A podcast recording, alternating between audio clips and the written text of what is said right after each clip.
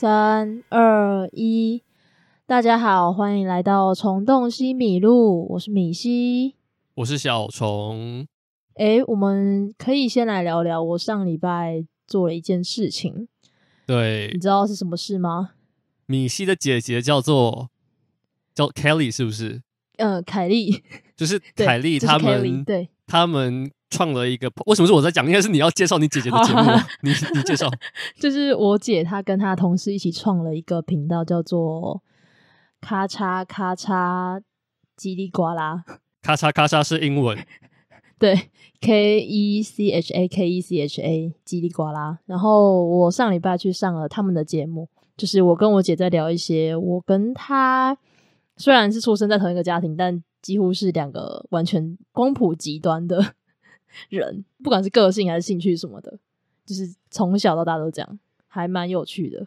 嗯，你姐姐的那个节目，就是平常他们的主题是什么？我知道，但我觉得你可以跟观众分享一下。嗯，他们就是闲聊的闲聊类型，诶，就是他跟他同事有时候会聊一些职场的心得啊，或是哦，他们最近有去埃及玩，我觉得还蛮有趣的。如果对旅游有兴趣的，可以去听听看。然后他们还有聊过什么星座啊，或是小时候的偶像啊、感情这些的，我觉得还蛮有趣的。嗯，哦，所以算是杂食性的 podcast，没错没错，主题还蛮多元的。嗯，对，就是生活化的那一种。那你第一次上别人的 podcast 当客座，你有什么特别心得吗？特别心得哦，还好诶，就是有有点奇怪，因为我跟你录音都是。呃，我们会特别想一个主题，然后要往哪个方向聊。但是我跟我 我姐就是很闲话家常在聊天。可是你们录音前没有要没有提说我们来聊一下我跟你的差别什么之类的吗？也也也有，他有列一些点，但我觉得就是我们聊得更生活化，然后有点像是我我们就是把我们聊天内容记录下来而已，懂吗？Oh. 就是有点像是我跟他平常就会聊这些五狗姓啥狗五四三。所以等于是你们平常对话生活的节录，这样。嗯、呃，算是啊，但平常不会这么不会不会这么有礼貌，就是会再更干一点。你们平常就会讲这么这么内心深入的话吗？内心深入哦，会啊。哦，那还不错。就是我跟我姐虽然年纪差蛮多，就哦差六岁，但是我们哦，就是她会给我一些建议啦。毕竟我我走过的路，她也她也都走过，这样。一些不管是生活或是感情，巴拉巴拉巴拉。那我想要请问，为什么你在就是你姐在问你说你叫什么名字的时候，你说你是米西，然后还有你姐问你说我们的节目叫什么，你说虫洞西米露的时候会那么尴尬？你好像哦，虫洞西米露，为什么会这样子？呃，因为 大家可以去听一下，那个米西好像是就是好像是就是。我不知道他那天发生什么事情，不是很愿意讲出来。没有，因为我觉得教自己米西有点有点尴尬。因为有人还记得为什么我叫米西吗？就是我那时候被迫被迫要想出一个适合的名字，然后就被迫你上 Podcast 本来就有自己的名字，不然我不能叫你本名啊。哦，是啊，但是我那时候想不出任何名字，然后我就想，我就随便找一个就是动画的我喜欢的人物，那我就叫米西。然后我们的 podcast 名字我觉得也很乱想啊，就很乱来啊，所以我自己讲出来觉得有点好笑。对啊，是不至于，是不至于到尴尬，但就觉得讲出来有点别扭。因为我那天就边听边笑，我想说就是就是现现在怎样，就是现在怎样？你平常还是你你其实很讨厌录我们的哦，我要回去录虫洞西米露这样。我没有，只是想说你讲自己的那个频道名称叫虫洞西米露是一件有点大家会一头雾水的。一个状态，而且我还要去解释虫洞西米露怎么打，然后我也不知道怎么解释，反正就是虫洞虫洞跟西米露，虫洞西米露是两个词啊，这没有什么疑虑。可能有疑虑的部分是这两个词是怎么怎么被兜在一起的，这关联性跟这个因果关系是什么？对啊，我只是想说，呃，我怕真的有人不知道到底为什么这两个字会凑在一起，然后甚至不知道怎么打，所以我到现在也是不知道为什么凑在一起。我也我也不知道，就是 我我也不知道，没有人会知道。有有人知道吗？可以告诉我们。好，Anyway，这是一个还蛮有趣的体验。所以你姐姐的那个 Podcast 是每每多每多久出一集？他们一开始说是要，他们原本说要周更，但发现太累了，所以就双周更。哦，所以跟我们一样。对，他们现在是第二季，然后第一季的话就是两个主持人闲聊，然后第二季的话好像是他们。呃，分别会找自己身边的人来聊聊。然后我就是第一个。那我有机会之后去上您姐姐米西姐姐的 podcast 吗？应该没有，没有。OK，他找他身边，他找他身边的人，就是 AKA 他认识而且亲近的人。你的关系感觉太远了。好，OK，没错没错，大概是这样。嗯，那呃，我们接下来就先进到 Q&A 吗？我们的提问箱，我好像到现在还是会把两个搞混诶，Q&A 跟提问箱。好哦，我们的提问箱会是在呃我们的 IG，然后有个连接，点进去最下面就是了。对，那呃这次的话有五个呃五个回应，但是是四个人回哦，比之前多。对，没错，有进步。没错，没错。第一个是 Candy，他问说，二零二三年至今尚未上映的电影有没有极期待的？为什么？这好像有聊过诶。对，但那个时候那个时候是年初，所以很多期待的电影我们现在已经看完了。嗯、我来看一下即将上映，我觉得还是那些吧，《沙丘》第二集，你说 Barbie，对 Barbie，然后还有奥本海默。Barbie，我要看那个电影到底在干嘛？因为我那个预告实在是太蹊跷了。嗯，反正就是看了也不知道干嘛，所以就拭目以待，看他会给我们什么。还蛮多的，还没上映的电影。我现在，诶、欸，现在是二月十二号。对，我还蛮期待《亲密》的。哦，我也是。然后塔尔，我也很喜欢塔尔、嗯。哦，对，塔尔。这次的奥斯卡提名。嗯嗯。另外的话，我听说那个《穆荷兰大道》被车库买走。所以有机会，啊、有机会在大荧幕看。OK，好哦，又是车库，好的。然后台湾有一个电影叫《疫起》，是那个疫情的疫。然后因为那个制片是我的制片老师，然后他在还在教我，就是还在教我那届的时候，他就有跟我提过这个案子。然后是我们与恶的距离的导演导的，所以我就还蛮期待，哦、因为他那个时候他那部片好像是拿拿到那个金马创投的百万首奖，就是。金马每年会办创投，让有剧本或是有案子的人来提案，然后会请投资商来现场听，然后这个好像是拿到最大奖的案子，所以就还蛮期待。那什么时候上映啊？因为他是前几天才出那个这个电影的讯息，所以好像是我现在查是四月十四号，四月十四号，对，四月十四号哦，其实快上映了，两个月。对，这两个月哦，那个。接下来还有那个悲情城市的重映哦，嗯、对对对对对，二月二十四，而且我已经看了，你已经看了，我有去媒体试片，对，而且你知道高杰有到现场吗？哦、高杰就是我们上次讨论那个再见南国的那个，他本人是不是很帅？我他我坐很后面，所以他在很前面，嗯、他就戴一个墨镜这样，所以我没有看到他本人。戴墨镜这样有像黑道大哥吗？呃。我觉得我对他的印象已经停留在《再见南国》那那边，因为他在悲情城市的戏份比较少。对，我是有买那个套票，华山的套票，他、哦、有海报。哦，我觉得他他的海报真的很漂亮。对，他有三种还是四种？好几种。对对，OK。嗯，目前应该是这样。然后我记得今年会重映一些王家卫的片，还有二零四六啊，对，二零四六，对，二零四六，嗯嗯。然后那个杨德昌也会是独立时代。哦，对对对，去年的那个，去年的那个金马，金马，嗯，抢爆，然后我我也没有抢到，对，嗯，我也没有抢，我跑去抢智齿。OK，好，应该就差不多这样了吧？嗯嗯，那下一个的话是谭雅，哦，谭雅是我的好朋友，他是我同事。好，他问说奥斯卡遗珠，分手的决心，我们还是得讨论奥斯卡是吧？分手的决心，分手的决心，我没有很，没有，我没有很追，但是。我知道分手，对对，但我我知道分手决定什么都没有的时候，我有点呃，因为他原本是预定那个国际影片一定会上榜，就一定会提名，然后也有人赌，可能搞不好导演或剧本或汤唯都有机会入围，但就最后什么都没有。嗯，我就觉得很傻眼啊！我觉得，而且不是只有台湾人这样想吧？就是我看一堆人都说他觉得没有分手决心是一件非常非常莫名其妙的事情。对，因为原本。好像就按照别人的推理，或是就是预测，那个如果驴知道，没有人以为会入围，然后结果好像是也有把分手决心踢掉，哈？哈，这样子？真的真的。啊，好扯哦。但其他糟糕哦，其他三其他四部我也不知道哎，那个夏日悄悄话也有入围，但我不确定原本大家的预测有没有他？嗯，我觉得夏日悄悄话还不错啦，但我觉得好像我个人没有喜欢到，我觉得他会好看成这样。嗯，欸、然后我记得巴比伦是不是没有入围那个最佳影片？我觉得可以理解啊，但我本人蛮喜欢巴比伦的。嗯，我觉得他该入围的都有入了，就他，哦、我指该入围是没有争议的，就是很多人对他的导演、剧本、演员都有争议，就是评价两极。但我觉得就是公认非常好的服装、音乐，还有一个是什么美术吗？反正就是这些他都有入围。对对对，嗯，然后。有几个我还蛮傻眼的，是北方人，就是不管你喜不喜欢那部片，它、嗯、的技术面没有理由不入围。就是《妈的多重宇宙》是一个非常好看的电影，我非常非常喜欢，嗯、但我不确定给他入围服装的用意是什么？是那他女儿变身的那整串的服装吗？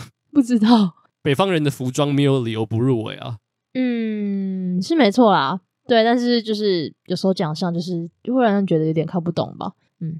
还有那个布，就是那个 Jordan Peele 的，嗯，Nope，对，Nope，好像也什么都没有。我没看，但我觉得它的音效和摄影跟视觉特效都有入围的，就我个人都觉得是值得入围的。对，嗯，好，反正我猜，我不知道我们之后会不会聊奥斯卡，欸，欸，有机会的话可能会聊吧。嗯，好，那接下来的话是艾，就是艾草的艾。他问说：“可以请哦，我猜这是我朋友，可以请两位各推荐一部剧本超强的电影，拯救被阿凡达水知道剧本摧残的我吗？” 哇，他要请我们推荐电影，还要先嘴一下阿凡达，欸，所以他是他的意思是叫我们各推荐一个我们很喜欢的电影剧本吗？是这样吗？嗯，觉得剧本写的很棒的电影。好，那你先，你先，你先回答。我不要，你先。哎呦，他是要最近的吗？没有啊，你你喜欢的电影通常剧本都不会太差啊。如果你是要最近的，如果你是要最近现在在上映的话，我觉得现在的《开罗谋杀案》就是今年的堪称影展的最佳剧本奖，还有那个伊林舍林的女妖，我觉得这两部片的剧本都非常非常厉害。那如果你是要经典片的话，嗯、就我觉得经典片太多了啦，就是那些经典片的剧本都不会太差，嗯《教父》啊什么之类的，他们剧本都非常好。好，这我应该我蛮确定这应该是我朋友。然后他觉得伊尼舍林的女妖还好，他没有很对到。然后，好，巴比伦他很喜欢，他觉得剧本也蛮棒的。我知道这跟你的那个有点出入，嗯，听起来你们两个的观影品味不太一样。好，呃，我要推荐的话哦，干太多了吧？这什么什么鬼问题啊？这种很 很大的问题。然后去看伍迪·艾伦啊，会会觉得心情好，然后又对白很机智。对吧？很机智，算是剧本写的不错吧？我觉得，嗯嗯，那个开罗夜玫，开罗紫玫瑰，野玫瑰，开罗紫玫瑰，对白是剧本很重要的一部分。嗯嗯嗯，开罗紫玫瑰跟情欲巴塞罗那都是我最近看的，我觉得都还不错。好，那下一个问题是，也是爱，他问说，哦，对了，想请问两位会补聊巴比伦的音乐吗？好，我们现在就来，我们现在就来补，现在就来补，来补上来，我们上来补。上礼拜缺大家的，欠大家的。就是他的音乐真的很厉害啊！就是我记得是 La La Land 同一个配乐师做的，嗯，然后也是，就是这个导演的前面的每部片好像都是他做的，对对对，嗯、应该是吧？就是我记得是有一个人建议说，导演在拍《巴比伦》之前，因为《巴比伦》这个东西好像是导演很久以前就有的构想，可以先拍一部就是音乐剧。然后就有越来越爱你的出现，嗯、然后那个我不确定那个配乐师吗？对，是不是从那时候就开始跟着他一起做音乐，这样做跟他合作，应该是吧？呃，我不确定，但我记得哦，他们是室友，是不是？哦，是哦，是吗？好像是，好像是，我我不知道哎。哦，对，他跟导演 Damien Chazelle 是室友，在大学的时候。哦，太帅了吧？对，所以感觉是合作蛮密切的。对，OK。然后我觉得这部片的这个电影很狂野嘛，很狂躁。然后我觉得这个音乐有符合，就是还蛮符合那个调性的。嗯，呃，我觉得有时候就是我觉得那个音乐本身很好听，但我觉得我上次有讨论到说，我觉得这部电影有给我一种很负荷量很大的感觉。然后我觉得那个音乐也是帮凶，帮凶就是帮凶之一，就是对对对对，就是。他给我很大的感觉，有人在推我前进的感觉，但这无关音乐本身的好坏，只是有关这个音乐如何被使用在这个电影里面。对，嗯嗯嗯嗯，我觉得这部片的音乐，哎、欸，其实我很少会一直听呃电影的音乐，但是巴比伦的音乐我已经听了几周了，就是我看完到现在，我看我常一两天就会听个两三次。就是哪一首？Coke Room，Coke Room 跟那个嘟嘟嘟妈妈，就是那两个那两个是主旋律啊。噔噔噔噔噔噔噔，确定确定要唱吗？确定要唱？确定要唱？我发现这个这个旋律。好像这部片就只有那个旋律，然后它每一首歌都是这个旋律的改编，快的、慢的、不同乐器的、钢琴的什么的。对，它会依照不同的情绪去用不同的那个什么乐器还有演奏方式去改编。对，然后到最后，我印象蛮深的是混剪那一段，就是一堆电影的混剪，然后那边的音乐就是 Coke Room 跟 Voodoo 妈妈他们也是整个混在一起，你有印象吗？哎、欸，可是我觉得有几首的旋律。的那个样式，我觉得跟《La La Land》很像哎、欸，你有觉得吗？我跟我弟看完电影的时候都有这样觉得，就是有几个旋律的组合。例如，我像我忘记，我也不可能像哼出来，但我觉得那个你可以，你可以哼出来。我觉得那个感觉，你有感觉吗？就是有些那个调性跟旋律的组合，会吗？我只我只觉得都是爵士乐，所以我这样是不是太肤浅了？哦我本人也对音乐没什么研究，对，但是 但是你要在什么时候生活，什么时候有。就是这个音乐是很快的，很有能量的，energy 很强的。什么时候生活的什么时候适合听这个音乐？当你是社畜不能开趴的时候，你就只能 想象你在开趴，你懂吗？像什么？那什么时候会有这感觉？什么时候？就是你心情很好的时候，或是心情很烂的时候，都可以。好吧。对。好。好，这样我们有成功解决。上次没有聊到音乐这件事情吗？有吧？哦，有吧？好，对，好。那最后一个问题是最后一个，对的，有一个第五个回复哦，这是一个很长的问题。呃，他叫 Kumo K U M O，他说小虫跟西米，我是米西。等一下，他说他说小虫跟西米好，你们好，似乎还没有 听两位聊过当代的。等一下，似乎还没有听两位聊过当代的日本或是东南亚地区的电影。我个人很喜欢是枝裕和的作品，近年来因为工作的关系，也开始留意东南亚地区的电影。期待你们有机会能分享一些看法，谢谢。嗯、当代的日本电影我们其实有讨论过，我们是枝裕和的我们有讨论过，但是婴儿转运站，所以我不确定那到底算不算日本片。然后我们也有讨论过河畔小日子。然后上一集我们有讨论《天国与地狱》，嗯，但我觉得的确当代比较少啊。对，当代比较少，但我的确上一集我在《天国与地狱》跟另外一部日本片中间选，而且那个日本片是现代的日本片。嗯，所以其实我一直很想要聊，就是我觉得日本的电影真的太多了。对，嗯，而且另外一部日本片，我可能可能不会是最近，但我可能是迟早会有一天会推。嗯，然后东南亚的电影。我们好像真的没有讨论过，我们只有讨论过《娜娜似水年华》，而且那还是因为一些原因，我们才会都有看。讲好像我没有收钱一样。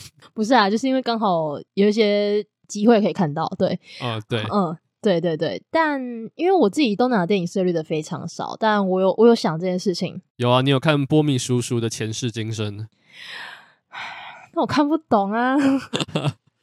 哦。但我觉得这是可以努力的方向啊，就是我们也有在想说，嗯，除了英语发音之外的片，其他的电影也要多推荐一点。我这边没有想推荐俄罗斯或苏联的电影，俄罗斯不算啊。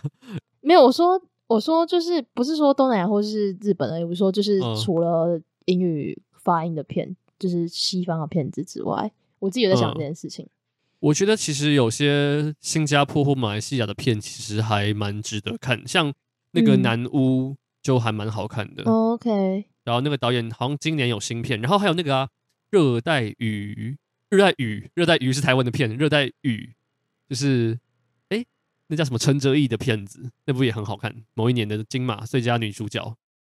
所以他们的片其实还蛮多可以推荐的、嗯、哦，还有 R R R 啊，我们有推荐 R R R，我们有讲过 R R R。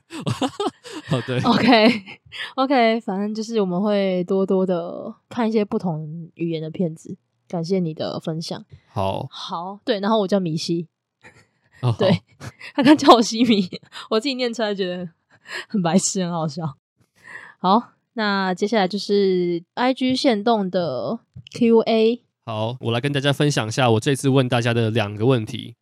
第一个问题是，我问大家推荐一部关于电影的电影，因为我们上一集有讨论巴比伦嘛，所以想要问大家你最喜欢哪一部电影的电影？关于电影的电影。然后收到了几个回答是《一尸到底》，你有看吗？呃，我一直有放在片单，但我还没看。那个那个一定要看，那超舒压，那个超好笑。有有有听说很荒谬，而且就是你看完之后，你真的会知道拍电影是多辛苦的一件事情。有拍过电影的人，就是边看边笑边哭边哭，这样 真的很好笑，真的非常好笑。还有《Bio 二分之一》，就是费里尼的自传片子，嗯、对，这也嗯是必看的。嗯《大灾难家》，你有看吗？那个房间的导演，房间的那个吗？对对对，那真的那也蛮好看的。就是，嗯，我有特别回这个线动，我写我看我写什么，他说我写说这是某种另类的励志电影。创作本来就是辛苦的过程，不管作品的成功与否，有创作的勇气就已经是个胜利的事情。就是我觉得其实那部片还蛮励志的啦。就是拍电影不可能每部电影都会是成为什么经典名作，搞不好你真的是拍出一个灾难，但你拍出灾难的过程也是一个。搞不好是比拍出经典片更值得纪念的一个过程，这样。嗯嗯嗯嗯，好。然后接下来是有人回《开罗紫玫瑰》，就是我们之前讨论过的。我不确定是不是他，因为我们 Podcast 看的。希望是。对。然后他有推荐另外一部叫做《今夜在浪漫剧场与你相遇》，这部片我有想看。今夜是哪里的片？今夜在，我不确，好像是日，我不确定。听起来日本，听起来非常日本。对，日本，他的剧照跟那个之前上映的那个 Magic Hour 不是那个车库的 APP，是那个三苦信息的 的那个的，因为我我现在想到 Magic Hour 就想到那个，就那部片也是在讲拍电影的，就电影是个充满魔法的东西，然后拍电影的过程这样子，对。然后有人回《兰花贼》，哦，这部也超好看，是王牌冤家的考夫曼，王牌冤家的编剧的电影，然后那部片的后设真的是我看过。玩后设玩的最聪明的，你有看过吗？还没看，要看，还没看。那个电影玩后设，就是可以跟大家分享一下这个电影到底在演什么。这部电影叫《兰花贼》，但它其实跟兰花没有直接的关系。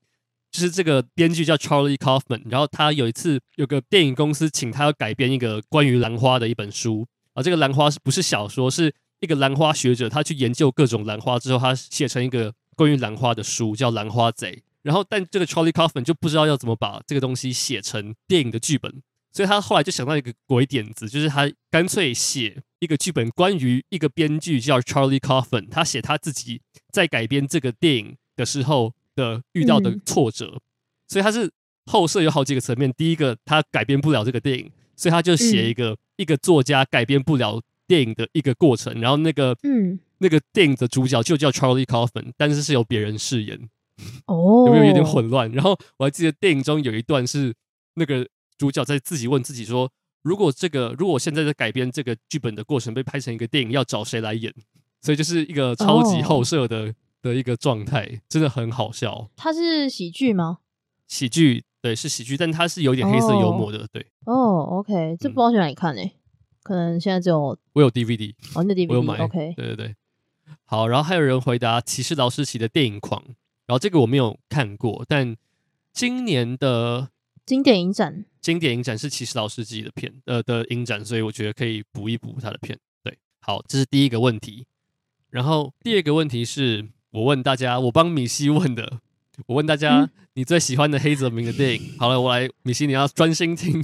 好的，好的。有人回答《电车狂》，这部我也没有看过，但他有特别挂号海报，就是大家可以去查一下黑泽明的《电车狂》的海报，真的蛮。蛮幽默的，就它是一个很像小孩子画画的一个海报，对，嗯，然后还有一个叫梦，或是有人翻译叫黑泽明之梦，它是一个短篇故事集，好像它有八个还九个小片段组合起来，都是十个黑泽明做过的梦，然后把它组合在一起，嗯、所以我觉得其实可以看这个还蛮没没有负担的，就是因为它没有任何连贯性，嗯、也没有什么就是你是要先看哪一个才能看哪一个的这个先后的顺序，OK，对。然后有两个人回答《生之欲》，这个我也还没有看过，但是是黑泽明的超级经典。嗯，就是这个我知道。对对对，然后他今年 Oscar 就是奥斯卡的最佳男主角的其中一个提名，就是在演《生之欲》的英文的重拍，叫《Living》，但我还没有看过。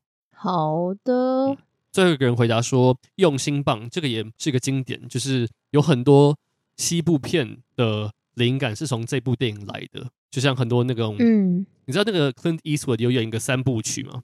嗯，The Fistful of Dollars 的那个第一集好像就是改编自，嗯嗯嗯不是改编，好像就是重拍《用心棒》这样。对，哎，没人，哦、没人回答七武士或是罗生门，因为你讲啊，你讲了吧？哎，我我有讲吗？其实我最喜欢的黑泽明的电影是《乱》。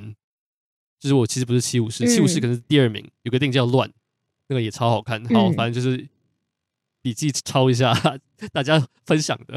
我知道。好好，那我们的 IG 的问答就先到这边。好，那我们接下来就先来讨论我们这周看的第一部电影，叫做《呃我的金鱼老爸》。这个片名超像是枝裕和的什么日本片的片名？会吗？我觉得，我觉得超像超日本的啊。就是听起来很诙谐、幽默、轻松的，我的金鱼老爸什么家庭励志片哦哦，对啦，就不像是这个内容电影，不像是这么沉重的片，对，对对对，有点误导。对，这是我们今天讨论三部关于失能父亲的电影的第一部。我们见的失能没有，有啊，三部都有，就是关于一个，都某层面或多或少都关于一个，就是。不是世世俗说的成功的父亲，对对对，不是成功父亲的电影三部曲的第一部，没 错没错，这是巧合。好，那你觉得看完的感想是什么？你蛮早之前看的吧？对，因为我是看特映。嗯，这部电影我觉得是一个第一个我非常喜欢这部电影，但是它同时又是一个优缺点非常都非常明显的一部片，就是它的优点非常的好，嗯、但它的缺点也。我觉得它缺点是明显的，但至于这个缺点影响多少你对这部电影的观感，那就是你就是个人的品味的问题的的不是问题，就是你自己的 我的问题观感，对对对，呃，对，呃，其实我很久以前都有一个理论，对电影的理论，就是我觉得这个理论其实是很有争议的，就是绝对不会有很多人跟我有一样的想法，就是我个人觉得世界世界上有百分之九十五以上的电影。而且九十五以上的那些所谓的经典片、好看的电影的精彩的电影，或是那些五十年、六十年、七十年之后大家还是在依旧讨论的电影，通常通常都不是因为演员演的多好，而是那个电影的调度，或是剧本的概念，或是那个电影的核心。我不知道你认不认同这个这个、嗯、这个想法。就是我们想一下影史的那些经典的电影，比如说什么《太空漫游》啊。教父啊，大国民，当然这些电影的呃演员的演技都不会差，但是我们通常会把这些电影列为经典之作的条件，通常第一个不是因为他的演员，嗯，我不知道你认不认同这句话，我很认同，对，但我觉得是我大部分是认同，但是我觉得有一些少数例外啊，就是专门专门是卖呃明星的电影的，对对，可能玛丽莲梦露的一些这样，所以我才说百分之九十五。但是我觉得，就是我的金鱼老爸，就是那百分之五之一，就是因为他的演员实在太厉害，就是那个主、嗯、那个男主角真的是太会演。我不知道你对 Brendan Fraser 这个演员有没有任何情怀？我的童年，我的童年吗？大家对，对，就是那个那个什么去了、啊？神鬼吗？神鬼系列，神鬼传奇，The Mummy，对对对，神鬼传奇吗？神鬼奇航，神鬼传奇，对，神鬼奇航是那个海盗，是 Johnny Depp，是，对，，Johnny Depp，。《神鬼传奇》对，《神鬼传奇》，我其实小时候没有完全 follow《神鬼传奇》，但他对我的最大的影响是《地心冒险》。竟然是你有看吗？《地心冒险》好像没有哎、欸。我弟超爱《地心冒险》，至少他小时候超爱《地心冒险》。就是他有一次看完《地心冒险》的时候，去研究什么矿石的类别，然后恐龙，然后他因为这样去买了那个食虫植物，我们家要养什么捕蝇草、猪笼草，就是那些植物会去吃虫的植物，然后他来养。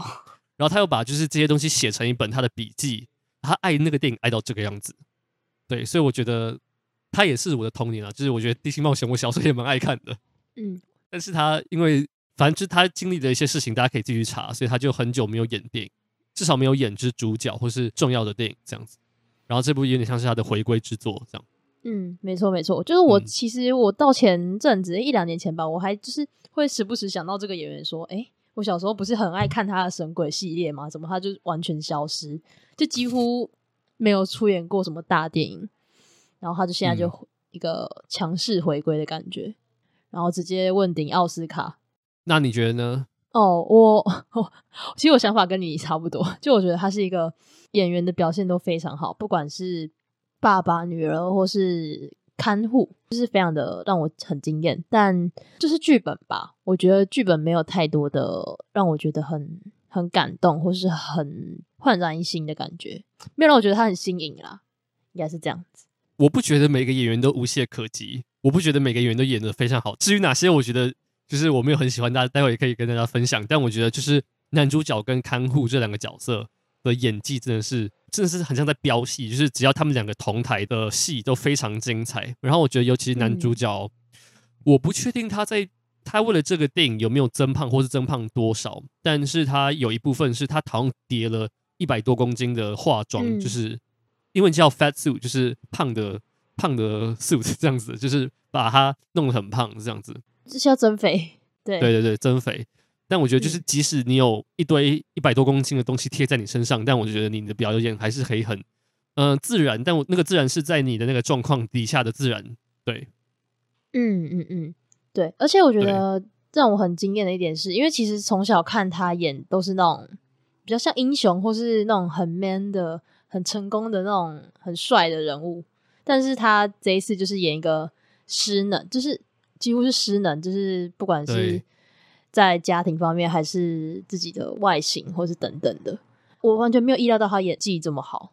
我以为他就是一个 长得很好看，然后我也没有觉得他是花瓶，但我没有意料他预料到他演技这么好。应该是说，之前他接过的电影都不是以演技，就是演技不是演、嗯、演技是其次的电影，然后他的角色都不需要太、嗯、呃不需要演技吗？不需要太细微的细致、呃、的演技。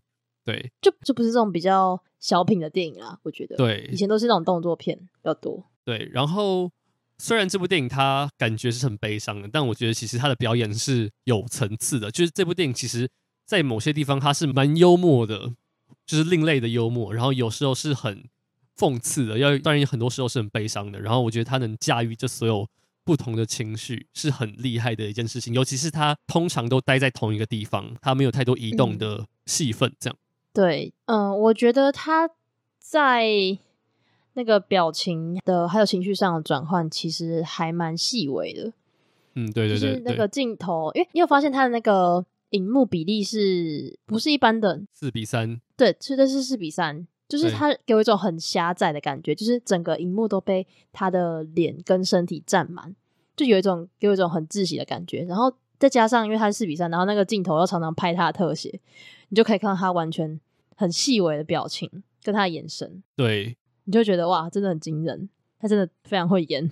就是我们在我之前拍电影的时候，常会有人说撑不撑得起特写这个 标准来形容一个演员。嗯、就是有些演员很会演，但他驾驭不了细微的表情，嗯、或是他需要肢体才能撑起他整个表演。嗯，但是有些演员，包含就是金鱼的这个男主角，他是撑得起特写的。就是你尽管只有 focus 在你的脸。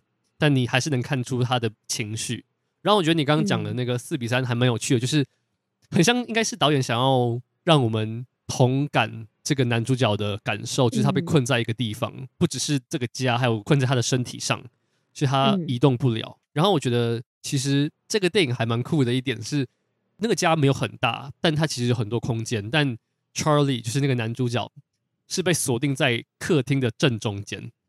然后其他人很像是围绕在他旁边，嗯、就是其他人进进出出都是围绕在他身旁，有点像是象征是他的生命是因为这些人，所以才让他的生命变成这样子。就是他的生命是因为这群人才影响他。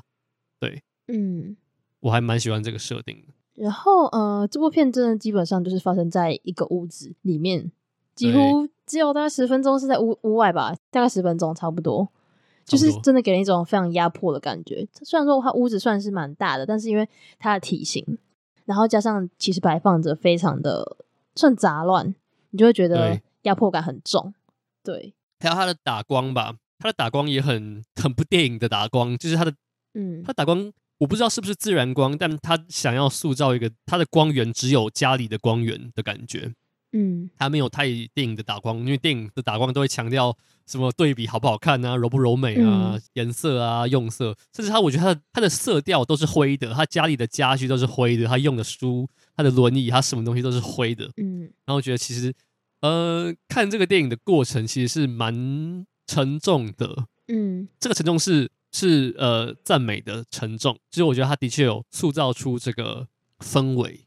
嗯，那你觉得对于剧情上的安排呢，你有什么想法？嗯，你指的剧情是指故事吗？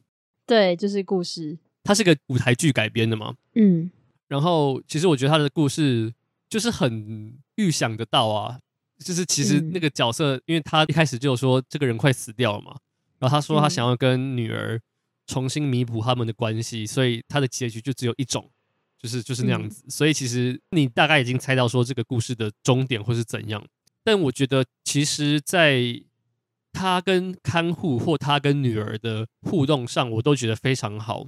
但是在其他人、其他角色的互动上，我就觉得其实有点生硬。只要跟这个男主角互动的过程，我都觉得不错。但其他角色、其他配角互动的时候，我都觉得其实有点生硬。尤其是那个牧师的这个角色，我其实没有很懂。传教士对传教士，我其实没有很懂。啊，应该说我能懂他想要透过这个角色讲什么，但有点太牵强了。就是。其他人，他的这个他妻子、他前妻、他女儿、他看护，都是跟他关联非常深的人。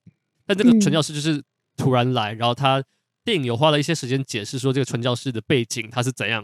然后其实我在看的时候，我其实没有很 care 他到底想怎样，我其实没有很 care 这个角色。我不知道你有没有这种感觉？嗯，我懂你意思。就是那时候他突然开始讲自己故事，我有点吓到。我想说，他的故事有这么重要吗？而且还还花了一段一小段时间去讲他的事情吧。但其实我有在想。他会不会安排那段，就是为了要呃铺他女儿后面那一段？他当然是要为了这段铺啊，但我就觉得很生硬。就是我觉得，假设你花这么多时间去讲他的背景，那我觉得你的 pay off，就是你的结果，应该是要更有影响力，对这整个故事更有很大的影响。但我觉得其实这个、嗯、这个东西的最后的那个解答，好像不太令人满，不太过瘾。不是不满意，是不太过瘾。就是我满意这个结果。嗯我满意说你想要讲的东西，嗯、但这个讲的方式不过瘾。对，嗯，我懂你意思。那哎、欸，你刚刚有说就是演员，你觉得都就是看护跟男主角都表现很好，那你觉得有哪些比较不满意的吗？我不喜欢那个女儿的表演，我不是针对那个演员，因为我觉得那个女儿的表演方式一定是导演安排的。就是我觉得那个女儿，我知道她要表现某种愤世嫉俗的年轻人的那种死样子，但我觉得其实这部电影的表演其实都。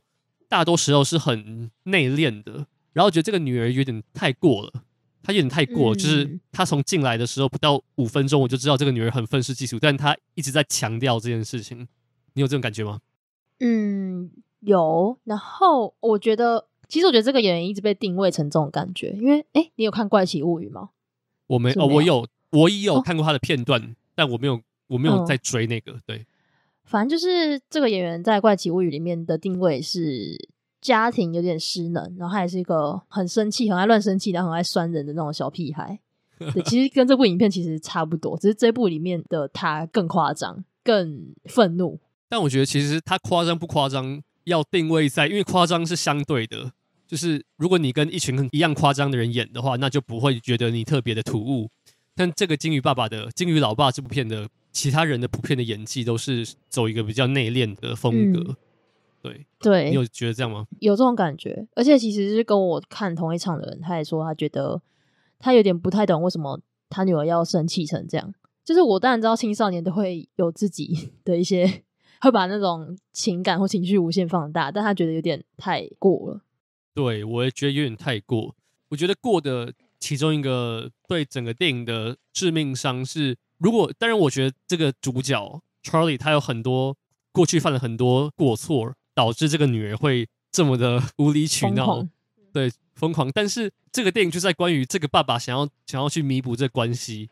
但是即使是这样子，我也需要一些想要让我看到你想要对这个人弥补的这个动力。如果这个女孩从头到尾就是那样子的话，你一定会让一些人打退鼓，说为什么你要去取悦这个女孩？这个女孩对你这么烂，为什么你要去取悦她？嗯这样就是连她妈妈自己都很不能理解吧？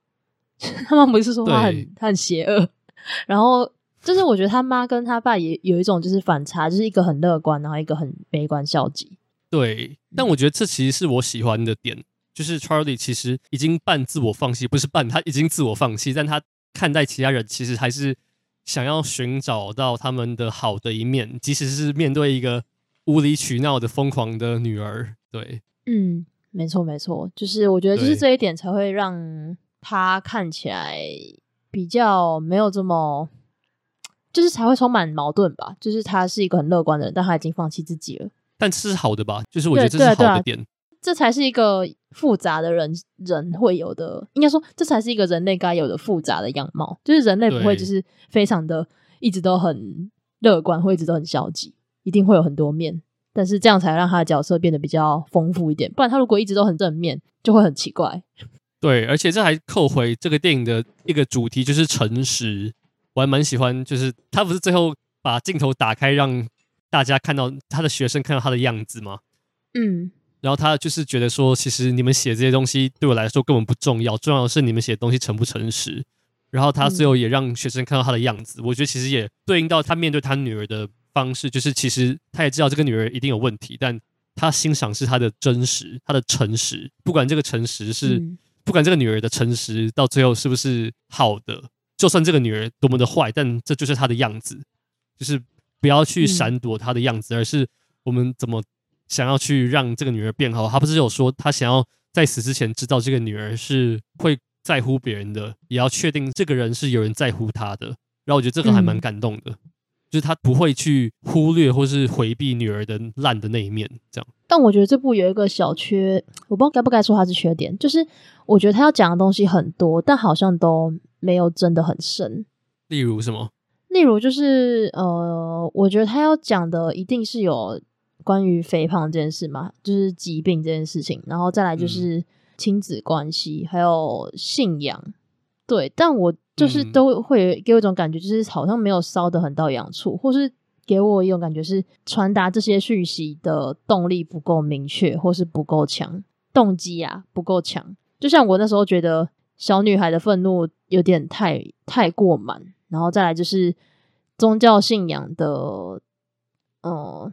这个部分加入的必要，就是包括传教士那一 part，对。然后我觉得其实可以比较聚焦在某一块，这样子。我觉得其实肥胖亲子还有父母之间如何对待小孩，其实我觉得这几个我是 OK 的。我觉得其实比较突兀的是，对我来说是信仰，因为其实这个片的角色就是只有那几个，然后你从 Charlie 对应到任何一个角色，就是电影的一个主题。Charlie 对学生是诚实，Charlie 对女儿是父女的关系，然后 Charlie 对他前妻是呃，就是父母的如何对待小孩的这个观点，然后 Charlie 对那个看护是他们的友谊，就是友谊这件事情，然后 Charlie 对传教士其实就是信仰，所以我觉得每个都说得通，就是每个线都有一个主题。然后我觉得就像我刚刚说，就是传教士那个 part 的确很弱，所以我就觉得其实宗教这个地方其实就是要么就是多余过多，要么就是。你花太少时间去琢磨这一点，对，嗯，对，就是我觉得有点太发散了，嗯，稍微有点这种状况。我觉得其实宗教有发散，但我我个人觉得其他还好，就我觉得其他是有串在一起的。对我来说，嗯，就是我在想，如果把其中一个拿掉，我觉得应该是把信仰那一 part 拿掉，应该其他的就是会比较纯粹，就是情感嘛。但信仰就是不是只有情感上的一些问题，它就是一个很突兀的存在。对，而且宗教比起其他主题都太大，就是宗教不是你透过一个传教士来来去去就 就可以讲完的。所以我觉得亲情可以，嗯、然后友谊可以，父母对小孩的观点可以，但宗教我觉得不太行。对，嗯、但我觉得其实这部电影另外一个我很喜欢的点是，真的很少，至少在好莱坞里面很少真的在讨论肥胖或是暴食症的这个主题的电影。嗯而且电影拍了这么多年，通常电影中有肥胖的角色，通常都是充其量只是配角，或是他们可能是会被主角揶揄或是嘲笑的对象，然后他们可能都会是那种呃笨笨的啊，或是反应很慢啊，对。然后我就觉得，其实这部电影难能可贵的就是，他除了这个主角当然是肥胖者，但是他也是一个活生生的人。电影给他很多让人同理同情的点，但电影也没有回避让观众知道他。过去发生的那些做的错的事情，所以我觉得他就是有缺点，然后有令人同情的点，就是他不是圣人，他也不是多么卑贱，他就是一个人，只是他刚好是一个肥胖者。对，嗯嗯嗯嗯嗯。就是其实我知道国外国外也蛮多人对这个电影描绘肥胖者还蛮有意见的，你知道吗？就这个事情在国外的评价很两极。有有吗？是哦，有，对对对。怎么说？就是他们说，就是什么肥胖者，难道就是一定会暴食吗？难道难道肥胖者就是这样子吗？不是吧？我觉得，我觉得不是这样子。我觉得他只是在讲一个，像有些人会讨论厌食症，厌食症的讨论相相对比较多，但我觉得讨论暴食症的这个主题真的是比较少的。对。那我觉得如果要讨论厌食症，那就要一一并讨论暴食症这个议题啊。我觉得这没有什么问题吧？对我来说，嗯。而且我觉得这个导演没有要透过这个角色来代表所有的肥胖或是暴食症的人，就是他没有想要代表所有人，嗯、他就是 focus 在 Charlie，然后 Charlie 的生活就是这样子，他就是这样的人，他过去就是犯下那些错，他不代表任何呃有相同症状或者类似症状的人。对，我觉得这是一个蛮蛮、嗯、有趣的东西。对，嗯，没错没错。好，你觉得还有什么部分想要再补充的吗？还有一个点，我觉得这部电影的、嗯、这部电影的舞台剧感有点重，因为它是舞台剧改编的。我不知道这个，哦、我知道很多人是喜欢这个点，但我觉得其实那个舞台剧感，我有时候会觉得过重，就人物的走位啊、进门啊、出门啊什么之类的。对，嗯嗯嗯，懂你意思。嗯，但我觉得这个还好，没有到很影响观影体验啦。我也是觉得还好，对我也觉得还好。嗯，OK，好，好那我们就下一步的话就是。一样是跟妇女非常有关联的日历。日历 After Sun。Yeah，，哎，这部真的是一部蛮特别的电影。我会这样说，是因为这部在上映之前，就是已经有非常多的死忠粉丝，你懂吗？就是通常这 么有有有，我知道，我就是这这是一个非常，我我可以理解，就是可能很多人会期待奥本海默，或是 Barbie，或是各种什么。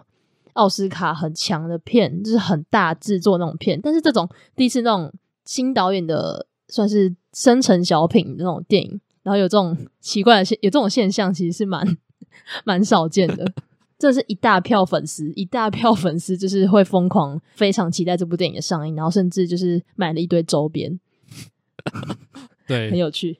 你知道我我昨天看这部电影，然后我看完电影的时候我。其实有个冲动要跟你说，其实我没有很想要讨论这部片。原因听我解释，原因并不是因为我不喜欢这部片，我非常非常喜欢这部电影。但是我觉得这部电影，呃，讨论起来其实没有什么太大的意义。原因是因为就是我觉得这部电影是一个很吃个人观感的，观感是只是说你内心的感受的电影。当然，我觉得我们今天一定会讨论到这个电影的剧情啊、角色、人物什么之类的。但我觉得其实对我来说，这个电影给我的感受。是很私人的，是很 我不知道这样解释合合合不合理。就是我觉得他的感受是很幽微的，就像王家卫的电影，你看完之后你没有办法完全讲你为什么喜欢这部片。嗯，你有你知道那个 vibe 吗？他是个很有 vibe 的的、嗯、那个感觉。我懂你意思。对，应该说我我觉得蛮多人应该都会，至少我现在看到是非常多人都很喜欢这部片子，但我觉得每个人喜欢这部片子的方式跟原因都不尽相同，当然是会有一个共同点啦。但是很多人就是会比较有自己私密的那一块，然后特别因为某个点喜欢这部电影，而且都不太一样，嗯，蛮特别的，没有错。那你看完的感觉是？我觉得我看完的感觉，我因为我跟我弟一起去看，然后这部电影比我想象中的更不是以剧情走向为走向，嗯嗯，就是这部电影其实就是在讲一个妇女出游的过程。然后，嗯、你有看那个吗？未来未来吗？还没，都到底我真的不懂为什么台湾没有人要上，还是被买走，版权被买走之类的，我不知道。就是我觉得这部片某层面跟那部片很像，就是但那部片其实在讲说，那部片也是在讲说一个好像舅舅带侄子出游的故事，但是那个剧情其实也很有故事的那个起承转合。但是你看日历的时候，基本上它是没有什么剧情的。应该说，它的剧情不是来自于他们的去哪边玩，他们做什么事情。他们的剧情的那个曲线是来自于那个角色彼此之间的感情，嗯、而且那感情是不能被言说的感情。嗯、就是嗯，我不知道你怎么解读那个爸爸，但我觉得那个爸爸是他是有忧郁倾向的。然后，嗯嗯，这一次他们去土耳其玩，是爸爸最后一次见女儿一面。嗯、然后，这个爸爸不知道最后为什么，可能是自杀，或是出了什么事情，就是。他再也没有遇到那个女儿，我的解读是这样，嗯、但这个电影没有给你任何明确的暗示说，哦，这个就是爸爸怎样怎样怎样，嗯嗯嗯。然后这个东西，爸爸的症状，其实在一开始的时候并没有言说，所以他从头到尾都是用暗示的方法讲，嗯、所以我就觉得其实观影的过程很微妙，就是你一直在猜说爸爸到底怎么了，因为你即使觉得他们玩的很开心，而且他们的确在土耳其是有很多开心的时刻，但你一直会觉得有东西怪怪的，然后你说不出那是什么的感觉。嗯，嗯，嗯，对。呃，我那时候当下看完，其实有一种就是我知道他已经要结束了，但我不知道为什么结束。就是我一直在期待，可能导演会告诉我们他们之间发生什么事。我甚至还在猜说，是不是他们父女之间发生什么事，然后就是再也没办法相聚之类的。然后我之后慢慢回想，才发现你刚刚说的那个观影过程中，其实是有一股说不出的怪怪的感觉。其实我觉得，就是从音乐也带给我很大这种感觉，就是他会在那种很看起来很开心的画面，就是他们一起玩在一起的画面，但他放的音乐其实是非常的压抑的，他不是那种。呃，那种像天伦之乐那种快乐的音乐就完全不是，然后再加上就是整部片很多死亡的意象，就是包括潜水，就是他一直要往深的地方走下去，还有就是走向大海那边，还有就是站在那个那什么阳台，感觉是很想要坠落那一、哦、那，那一段，就是其实我觉得一开始你真的会不知道这个爸爸到底怎么了，他是在。呃，有什么事情嘛？但你越看到越后面，会觉得他应该是有一些状况，对。但真的，就是导演用非常非常隐晦的方式。嗯，对，你刚刚说到水那一段，其实我觉得水在电影中还蛮重要的。就是我觉得水对那个 Sophie，就是女儿来说，其实代表对我来说代表某种期待，因为她常常在潜水，不是潜水在。跟一些青少年一起玩在一起的时候，他看到那个他们在水里面接吻啊、拥抱啊，嗯、甚至他是在游泳池旁边第一次跟男孩接吻，都是在水旁边。嗯、但是水对爸爸来说很像是一种 负担的感觉，尤其是他们去潜水，然后他爸爸看着那个蛙镜往下掉，然后他也没有人想去救的那个那场戏。还有你刚刚说，就是爸爸半夜的时候自己往海里面走，就是我觉得水对他来说是个终点的感觉。所以我觉得其实这个电影的。这两个角色其实真的很写的真的非常好，就是一个是十一岁，就是你还没有读是是什么？国中，甚至还没念国中，还没有读国中，但是你已经开始有能力去察觉一些事情，但是你的察觉还不是特别敏锐，你还是在学习的过程。嗯、但你另外一个角色是三十一岁，三十一岁应该是你人生的巅峰，你事业的巅峰，人生家庭的巅峰，但你觉得这个男生好像已经生命来来到结尾，然后你就看到一个。女儿试图想要理解她爸爸的这个过程，我觉得其实是写的非常好。嗯、这两个角色的对比，嗯，然后嗯，我后来想想，觉得有些地方其实很很悲伤。就是再有来讲，两个都是在呃一个自己生命的黄金阶段，就是一个是你要长大很快速长大的阶段，然后一个是你就是可能事业或是家庭的高峰，但是两个人却没有在同一个。频率上的感觉，我指的频率不是说他们相处的不好，是一个是对未来还非常的有期待，然后跟展望，但一个是已经要迎接可能死亡或是什么深渊之类的。就是我记得 Sophie 好像有说，她常常会想他们一起看着同一片天空，就是那一段。对，对我就想说，呃，虽然说他们是待在同一个空间或是同一个世界，但其实以心理层面来看的话，他们真的是两个完全相反的极端。对，我觉得这个就是想一想很讽刺，然后又觉得难过。然后我记得，其实这个爸爸在前半段的时候，其实，在 Sophie 面前都藏得非常好，就是这些东西都藏得非常好。嗯、他只有在我第一次觉得事情怪怪的时候，是 Sophie 已经睡着了，然后爸爸在外面跳舞，嗯、然后你就觉得这个爸爸必须在 Sophie 看不到的时候才能发泄这些东西。然后其实 Sophie 都会说，爸爸喜欢跳一些奇怪的太极的舞步。后来你才发现，这不是。爸爸在耍宝，是他真的需要跳这些东西，他才能抒发，他必须抒发的。嗯、但是到后来后半段，其实有时候爸爸忍不住。然后我记得有一段非常非常诡异的一段，这是一个非常平易近人的一个段落，但你我看的时候真的发毛，就是那个女儿邀请其他人跟她唱生日快乐，但嗯，在英格兰他们好像不是唱 Happy Birthday，他们是唱另外一首歌，我不知道。但那个爸爸的表情是很恐慌的，是他定在那边，然后镜头就用。一个 fade out 的感觉，他不是切，因为这个电影好像只有那一幕是 fade out，然后去拍那个爸爸的背影，然后我觉得那幕真的很恐怖。就是你是十一岁的时候，你会期待每一年的生日，但是你活到三十一岁，然后再加上你的生命是那个样子的时候，你不会期待你的生日来。就是生命，你每过一次生日，不是你又长大了一岁，是你又更老了一点。嗯，对，而且那一段那一段已经在很后面，就是已经到我觉得应该观众都有察觉到底爸爸发生什么事。然后他飞到的那一段之后，就是他爸背对，然后开始大吼，就是崩溃。有没有他有大吼吗？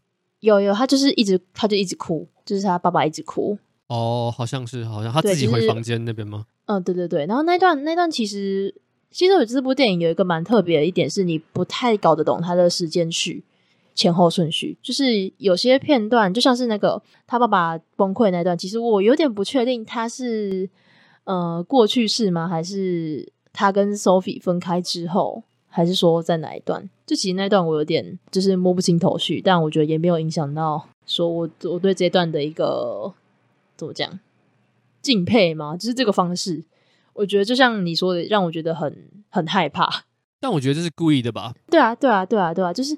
效果很好，因为这个电影是这个女儿在反思，在回想她爸爸的样子，所以嗯，本来就是个那个记忆的不连贯，或是她时间的错乱是故意的，嗯啊、就是因为这个女儿也不知道这个爸爸到底怎么了。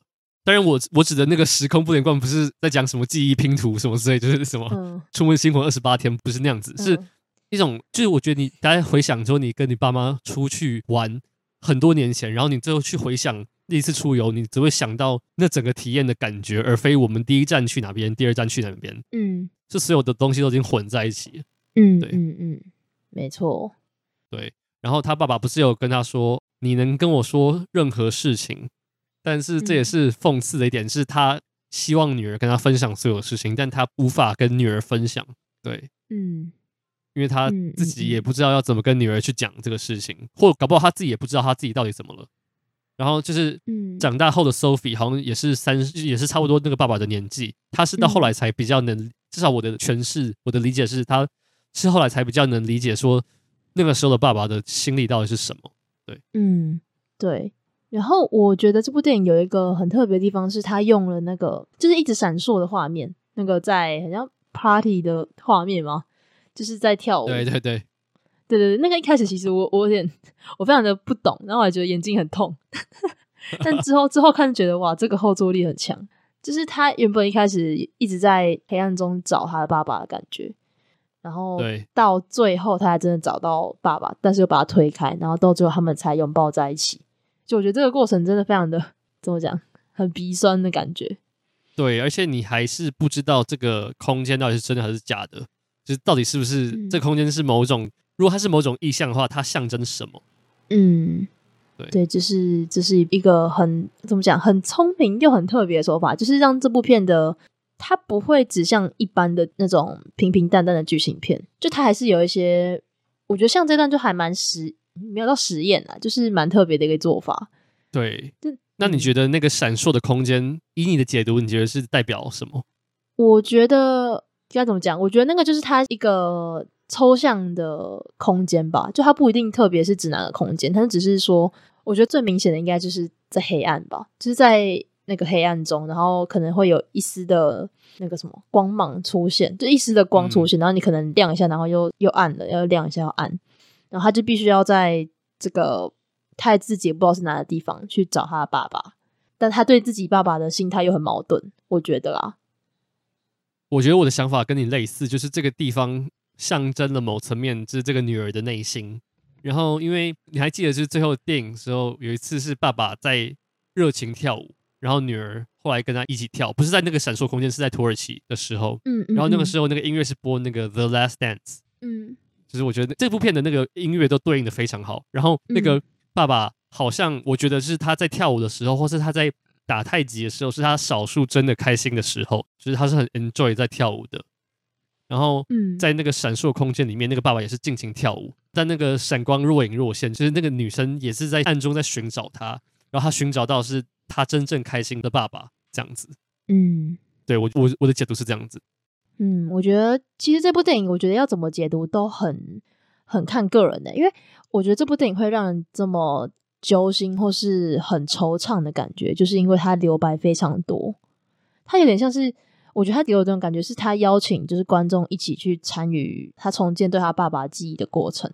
嗯，就是呃，虽然说电影演的是他女儿那边的看法，但我觉得观众自己也会有一套就是观众也可以自己解读出一套对于他爸爸到底怎么样的一个看法，而且每个人的解读都不太一样。虽然说得出来的结果都是几乎都是他忧郁症啊，但是那个过程我觉得还蛮有趣的。对，我也觉得还蛮有趣的。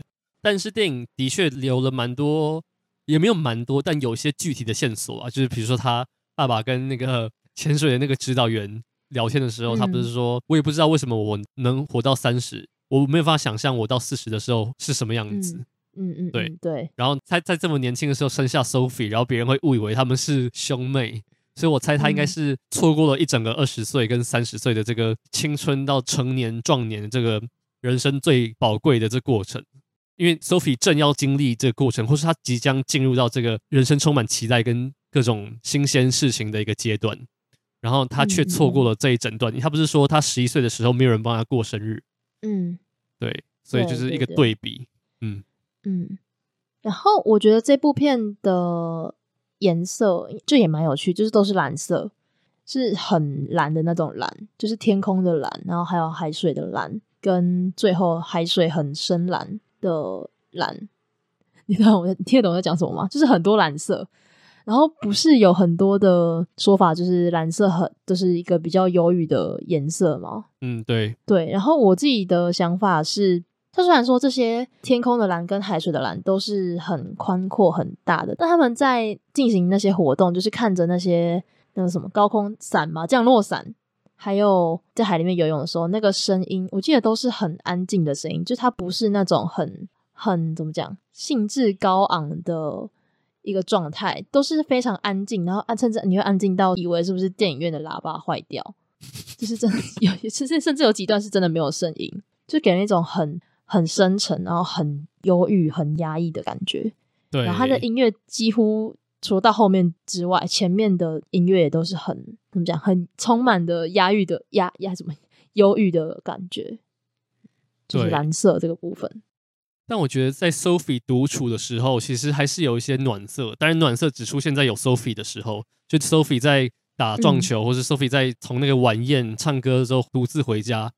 然后我记得有一幕是、嗯、他们。这个发生在前半段，是爸爸在房间里面拆石膏，嗯，在厕所拆石膏，然后女儿在沙发上读书，嗯、但是那个画面是让两个人都同时在画面。你还记得那个那个我在讲哪一幕吗？有，我知道，然后你分隔开来。对，我没记错的话，就是在右边是爸爸，然后在厕所里面的是蓝色，就是像你刚刚说的忧郁的颜色，但是在房间里的光是那种饭店的温暖的暖色的光。嗯嗯嗯但是画面的两边人物跟光都不一样，所以我就觉得其实还那个那个镜头还蛮聪明的，然后其实就是还蛮具体化颜色的那个意义。对，嗯，就是在这部片黄色，我觉得代表的就是一个希望跟无限吧，就是那个妹妹那个 Sophie 的颜色，然后加上那个有一个之后有一个少女给了她一个黄色那个无限畅饮的手环。对，对。就我觉得那边其实也是蛮让人难过，就是就是感觉怎么每个人都有那个手环，但他自己没有，因为他爸爸负担不起啊。对对对，啊、就是然后还有包括那个地毯那边，我看的也是觉得很难过。就是爸爸听到地毯要八百五十英镑，然后他就一开始就没有买下去，但他之后就露出那种很很忧郁的眼神，但最后还是买下去。然后这个地毯到最后到了 Sophie 的家。长大之后还在用，长大之后，对，嗯，我觉得都是这种小巧思，让人才会这么的感动跟惆怅吧。因为他就像你一开始讲，他真的不是一个有剧情起伏，甚至也没有任何大事件。就是我一开始都还在期待会有什么大事件，就是可能爸爸自杀，然后什么什么，对对对 对然后妹妹哭说：“爸爸你怎么会这样子？”好了，我只是在我在想象你在想象什么？没有，就是他可能就是不用什么大事件，但至少也会有一件事情发生，就是。让事情的谜团就是可以解开，两人之间到底发生什么，或是各自到底发生什么事的事件，但完全没有。他到后来就是拼凑完，然后就结束了。对。然后我记得有一段是女儿跟爸爸说，他问爸爸说：“你有没有这种感觉，是当你已经玩了一整天，你很开心的时候，你回到家或者你回到饭店，会反而会有一种忧郁或惆怅的感觉？”然后我觉得这其实还蛮点出这个电影的核心，嗯、至少爸爸的那一面。嗯然后，因为我今天查、嗯、这个是有个也不是专有名词，但是网络用语叫做毕旅症候群、毕业旅行症候群。就是而且我觉得这有去过毕旅都会有这种感觉，就是就是你想象你 你想你会想象你国中高中的毕旅回来，你从游览车下来之后回到家之后，你会非常的非常的郁闷，你有没有这种感觉过？嗯。有，就就像开工一样。呃，开工那是另外一个那个。嗯嗯嗯，懂你意思。那不是 after sun，那是什么 after work 之类的。然后我觉得其实，对，我记得那个 Marcel 好像有讲过，就是那个贝壳好像有那个电影有讲过，就是你听到外面在开派对的时候，你自己到了一个很安静的地方，然后就会有这种惆怅的感觉。嗯、对，然后我觉得这是还蛮看完电影之后，我跟我弟有讨论到这个，就是他说碧旅症候群。是这个电影很好体现的一个东西，这样。我觉得这个还蛮有趣的一点是，这句话是从人生还充满各种希望的 Sophie 讲出来，对，是由他讲出来。但是其实去安慰 Sophie 的，竟然是他爸爸，没有错。就是会讲出这句话的，应该是爸爸。这爸爸反而是需要被安慰的，对。但是没办法，就是 我觉得这这部片很有趣，应该说很让人很难过一点，就是。嗯、呃，那时候的 Sophie 还没办法理解爸爸，但爸爸也不想要让 Sophie 去面对这么沉重的事情。就是我觉得怎么讲，一个很很难解的一个结吧。那你觉得 Sophie 有察觉到吗？觉得 Sophie 知道吗？我觉得他那时候一定很好奇，为什么他的爸爸跟一般人那种看起来很开心的爸爸不太一样。但他我觉得他还没有有能力到察觉到这么深的事情，他可能连忧郁症是什么都不知道。但他是知道爸爸有些地方怪怪的，你是认同这个？嗯、你是觉得对啊？我觉得他其实知道的，嗯、但他是不知道怎么问，或者他也不知道那是什么。嗯，我记得有一段是他们在擦那个泥土吗？那是什么？那是泥土泥巴，有他们在擦那个泥巴。土耳其浴，土耳其浴，对对，土耳其浴。然后爸爸就跟他道歉，因为他们昨天就是有点不欢而散。然后爸爸就跟他说，昨天很对不起，嗯、怎样怎样。然后我还记得那个 Sophie 是没有回应的，他就继续。帮爸爸涂那个泥巴，嗯，然后我就觉得其实 Sophie 是知道的，Sophie 是知道这个事情，嗯、对，但他不知道怎么开口，啊、所以我是我一直觉得这部片跟那个《亲爱的同伴》是一个互相对立的片子，嗯，就是《亲爱的同伴》是给你一个特殊的情境去让你了解你永远不会了解的亲人，然后这个电影是你永远无法知道说你那个亲人到底怎么了，它是个嗯，它是个对立的感觉，嗯，就是一个。你长大之后，你到了那个岁数，你才会知道这一切怎么到底是怎么了。然后那时候已经太晚了的那种感觉。对，而且以我看那个 Sophie 长大之后的那个感觉，她的房间是很昏暗的。然后我在猜说，Sophie 搞不好也经历过，或是她正在经历某些低潮。我猜啦。嗯，看起来是因为她的，如果是以我们刚刚说颜色的那个来推断的话，它的。颜色超级暗，就是整个是黑夜的颜色。对，嗯，她的房间非常的昏暗。嗯，对。我看完电影之后，我跟我弟聊起了我，就是因为我高中高一的时候，我们班感情超级好，然后我们每几年都会办一次班游。然后我们第一次办班游的时候，是我十七岁的时候，就是我们刚从高一升高二的时候，然后我们。五年之后，我们二十二岁的时候又办了一次班游。五年之后，然后我那时候就是我们在第二次班游的时候，就去年的时候，我们我不知道是谁，就我们班的有人跟我说，就是如果我们接下来也是五年办一次班游的话，其实那时候我们已经二十七岁了。然后我听的时候我就觉得毛骨悚然，因为你觉得十七岁到二十二岁感觉没有什么差别，但是你二十二岁到二十七岁，你就觉得其实已经跨了好多步，你不觉得吗？嗯。对啊，而且就那个感觉最精华的岁数好像已经过了，就是你还可以对未来还有很多展望的年纪。对，然后那个 Colum 就是男主角，应该就是经历了这个过程。然后那个男女主角都演的超好，嗯、我们都没有提那个演员，不用提啊，太好了，没没什么好提的，超级好，超级好。你有看那个吗？嗯，你知道男主角有演一部叫做《正常人的》People，我知道，但我、嗯、但我没有看。非常好看，可以去看。它很短，它好像十二集，然后一集半小时而已。嗯，他在里面演的也是一个给人一种神情有点忧郁的小男生，就是高中到大学生。对，也是演技非常好。哦，因为我们在实习的时候，是我负责这一部片，然后我就查到 Normal People 这个事情。嗯，然后我记得，我记得最好笑是我们的上司还有。负责跟我们一起看片的呃员工，他其实是有看过这整部片。然后我看完这部片的时候，我就想说，为什么你们不买？这明明就会卖，为什么你们不买？就是《Triangle of Sadness》跟这个还有好多片都是我负责，我刚好都有负责到一些蛮重点的电影哦。然后我就觉得，为什么你们不买？有哦、有有，他们说说呃很平淡啊，就是感觉就是很平淡啊，不知道大家会不会喜欢，就是很平淡，都靠背啊啊，平淡东西也可以很好看啊，为什么不买？我我觉得其实我一直在想，这部片到底是不是大众会喜欢的片呢、欸？就他会卖吗？他是影迷非常喜欢的片，但他会卖吗？如果你要跟什么商业片比，当然不会卖啊。但你我觉得这部片的票房应该应该会跟什么烂人或是在车上那种，就是他在影迷界是卖钱的。像有些片像泰，我记得泰的票房好像就不太好，因为它就是东西就比较冷。但我觉得其实这几部片是共感性很强的片，是会卖的。对，嗯，没错，反正有看得到就好啦。感恩东浩。对。对，这我觉得这部真的是我近期看过，我觉得非常值得二刷的片子。我也我也我应该也会去二刷。对，嗯，就是二刷可以看到更多不一样的东西。嗯，OK。那我们是不是就来到我们的第三个呃失能父亲三部曲的第三部，叫做《爱情不用翻译》。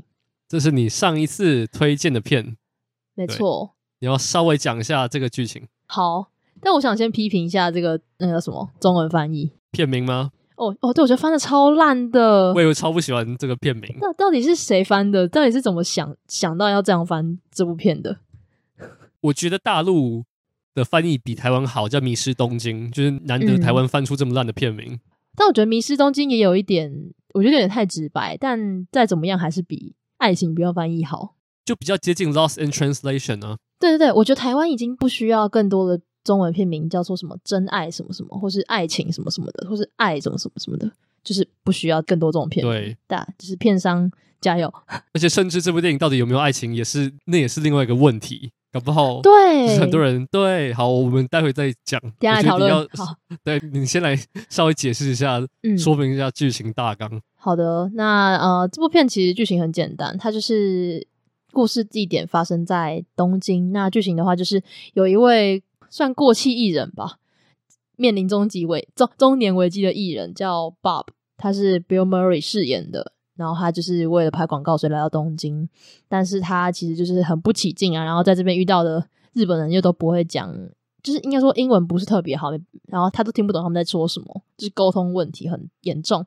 那另外一条故事线的话，就是一个。她叫什么名字去啊？哦，Charlotte，就是她跟她的老公一起来到东京，就是她老公的工作，但是 Charlotte 一直都觉得她很很寂寞吧，就是没有人陪，然后也不知道自己在东京要做什么。嗯、然后一些因缘际会，他们就是那个 Bob 跟 Charlotte 就是遇见彼此，然后展开一段不知道该怎么定义的关系。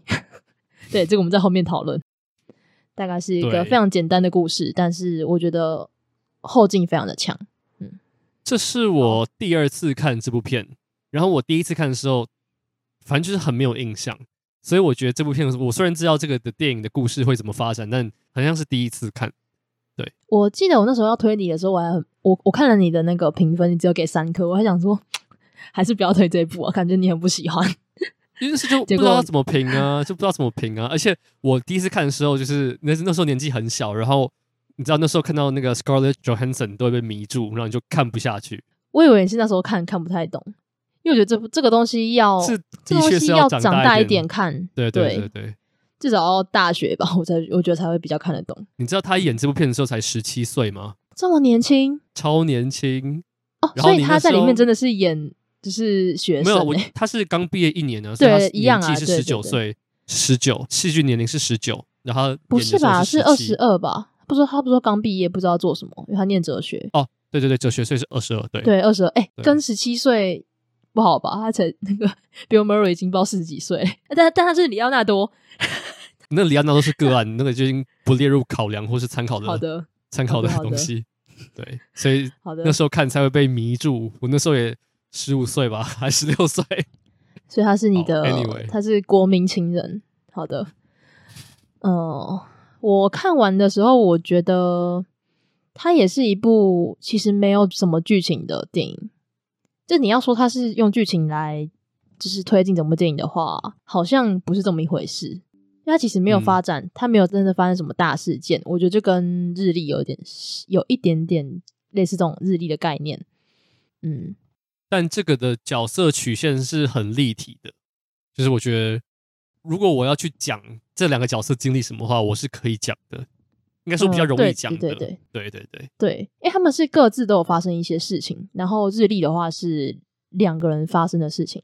对。但这两个人其实很明显嘛，这两个的人设就是两个人都被困住。嗯、我困住不是被困在东京，当然也是被困在东京，但是是被困在自己人生的某个阶段，一个是中年危机，一个是刚毕业，你不知道自己要干嘛。嗯，然后我就觉得其实这两个角色的设定是很成功的，原因是因为通常这两个年纪差这么多的人不会想要 hang out，就是两个人不会有那么多交集，嗯、但就是因为他们都困在生命中的某一个点。我才会觉得，就是这个是合情合理的，而且其实电影用蛮多点去形容这两个人的孤单，尤其像是那个 Charlotte，我觉得她跟她的丈夫的关系其实是不是不好，而是非常的情感上非常的疏离。她跟她丈夫唯一交集的一次是丈夫跟她说：“你不要抽烟。”就只有在这种事情的时候，丈夫才会主动的去关心她。然后像这种，就是你可以说，就是丈夫关心你，他才会在乎你没有抽烟，但这也是孤独的来源。对，然后我觉得你刚刚提到说，一个是中年危机，一个是刚毕业的人不会有交集，我觉得这也蛮有趣的。因为正常来讲，一般的电影不是都是可能处理刚毕业的人危机，或是只处理失忆的中年人的危机，像是我不知道最后那个什么 drunk 叫什么最好的时光，对，最好的时光，跟是同学麦纳斯也是类似的。对，然后然后如果是。处理不知道自己未来的话，可能就是烂人，或是纽约哈哈哈哈之类的，什么当女孩恋爱时之类的这些东西。但是把这两个东西拼起来，其实就我觉得有一种很很奇妙的火花。对，然后我觉得这也是我想要讨论的问题，就是你觉得他们两个之间到底是什么关系？我觉得很难定义耶。他们两个没有爱情，就是在我看来是没有，就是我的是爱情，就是 romantic relationship 的爱情，嗯、就是那个很传统的爱情，我觉得没有。嗯，我也觉得没有，所以我才不喜欢那个片名。就是你可以说感情不用翻译，嗯、我觉得还比较好。就他们是有感情的，感情他们不是爱情。对，我就觉得，因为这两个人其实你要说他们的，我觉得就就以最肤浅的以外形来说好了，不是说什么谁很漂亮或者谁不好看什么的，就是他们两个人放在一起就不会有爱情的感觉啊，怎么就是 你懂吗？对，那我觉得他比较像是一个。以爸爸的身份，他年纪也够当他爸爸吧，就是以爸爸的身份，然后去照顾或是跟这个女儿相，就是相互依靠的感觉，我觉得还比较像这样。但是我当我这样想的时候，然后结局他们又就是亲吻，而且那个亲吻是嘴对嘴亲吻，所以我才觉得有点有点五味杂陈。但我觉得嘴对嘴的亲吻不一定代表爱情啊。可是我觉得在搞不好西方的，我觉得外国的亲吻是一个很不是那么的，他们亲吻是非常慷慨的，不是东方的亲吻是非常私密的。但在国外会这样子亲吻吗？就是嘴对嘴。他们我觉得他们这样亲吻，当然是因为他们经历过很多，他们才会这样子。我觉得那是一个、嗯、那个搞不好是一种承诺的感觉，就是或是我们有深交之后的、哦、的吻，对。嗯，OK，我觉得啦，我觉得是这样子。我我也希望是这样子，就是这样才我觉得会比较符合我对这部片的期待，跟就是呃，我会比较喜欢这部片。因为如果它真的是爱情的话，我觉得就会有点怎么讲落俗套，它就不是一个我觉得很特别的电影了。因为很多电影都可能一开始就是互相陪伴，然后到最后变成恋人，但我就是觉得他们不是这种关系啊，所以最后那个吻让我觉得很。疑惑，但如果是你这样说就还好。但我觉得，其实我觉得从我虽然我第一次看的时候年纪很小，但我从第一次看到这次看，我从来都不觉得他们两个有爱情。就是就算他们两个在床上，就是真的两个在同一个床上，你都会觉得他们不可能发生性。就是性离他们两个真的是非常远的东西，嗯、因为他们他们最需要的不是性，而是一种互相的陪伴。嗯、就像我最喜欢的整部电影，我最喜欢的应该就是他们两个在床上那一段。就是他们在互相陪伴，但没有人有给对方一个确切的答案，说你的生命这样就是这样子，嗯、然后这样做就会成功，而是一种我没有办法给你解答，但我就在你旁边，这种感觉，我觉得是很美的。嗯、对，嗯，就是我觉得他们两个之间会有这种，嗯、呃，我觉得类似父女关系或是好朋友的关系，应该也是因为他们两个的身份地位其实差太多了。就是，嗯、呃，那个年轻的女生可以带给那个中年男人、中年男子一些已经失去的活力跟。对未来的憧憬跟想象，嗯、然后那个比较中年失意男人，反而他经过很多事情，所以他可以给年轻的女孩一些，也不算指引，就是他让他知道未来是可以很多的方面去发展，就是不要觉得自己很烂什么的。对，因为其实我一开始，其实老实讲，我一开始看到他们的剧照，我觉得这两个人站在一起也太奇怪了吧？就是 一是因为我没办法想象他们有爱情，但我觉得这是其次；但二是我觉得我从剧照看不太出他们之间。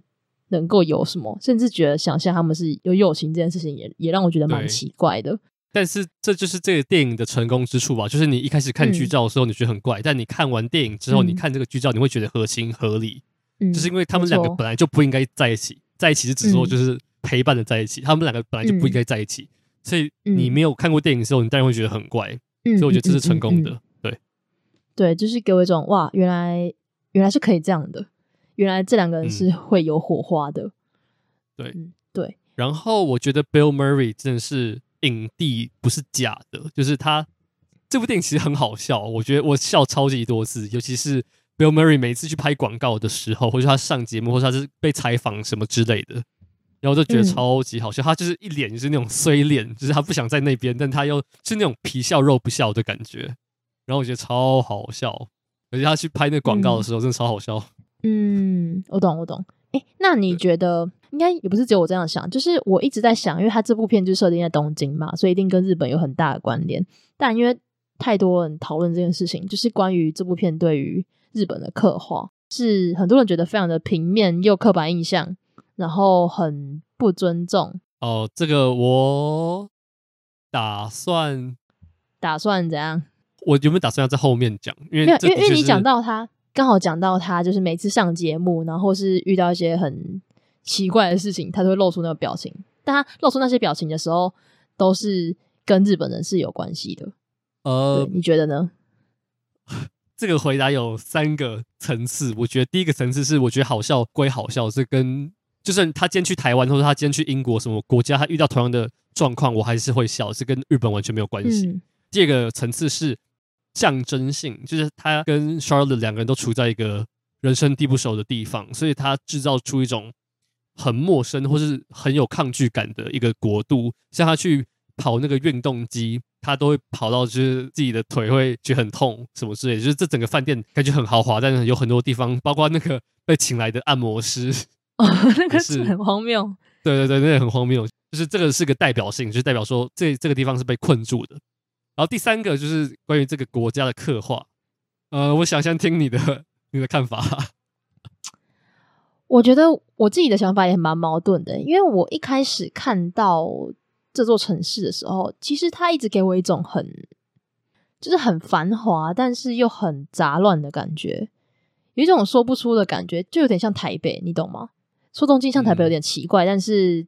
因为台北就是给人一种，我不知道你有没有这种感觉啊，就是给人一种很繁华，但其实很很多破败的事情，或是很多不快乐事情会在这边发生，然后会让人感到很孤独，就是被隔绝的感觉。然后我觉得导演在这部片里面呈现的东京的形象也是这样，就是有非常多高楼大厦，但是呃，女主角就是她会从一个很高的地方往下看，然后她是被完全隔绝在这个城市之外的，就她是一个外来者。然后我觉得身处在可能大都市里面的人都会有这种感觉，所以我觉得他一开始对于就是我第一次看到那个东京的形象画面，我是觉得很美，但是又有一种很复杂的情绪，就像有点像我看台北一样。然后再来是在讲人的话，就是我觉得他把日本人弄得非常夸张，就是有点很娱乐化的感觉，你懂我意思吗？就是不管是那个拍摄现场的。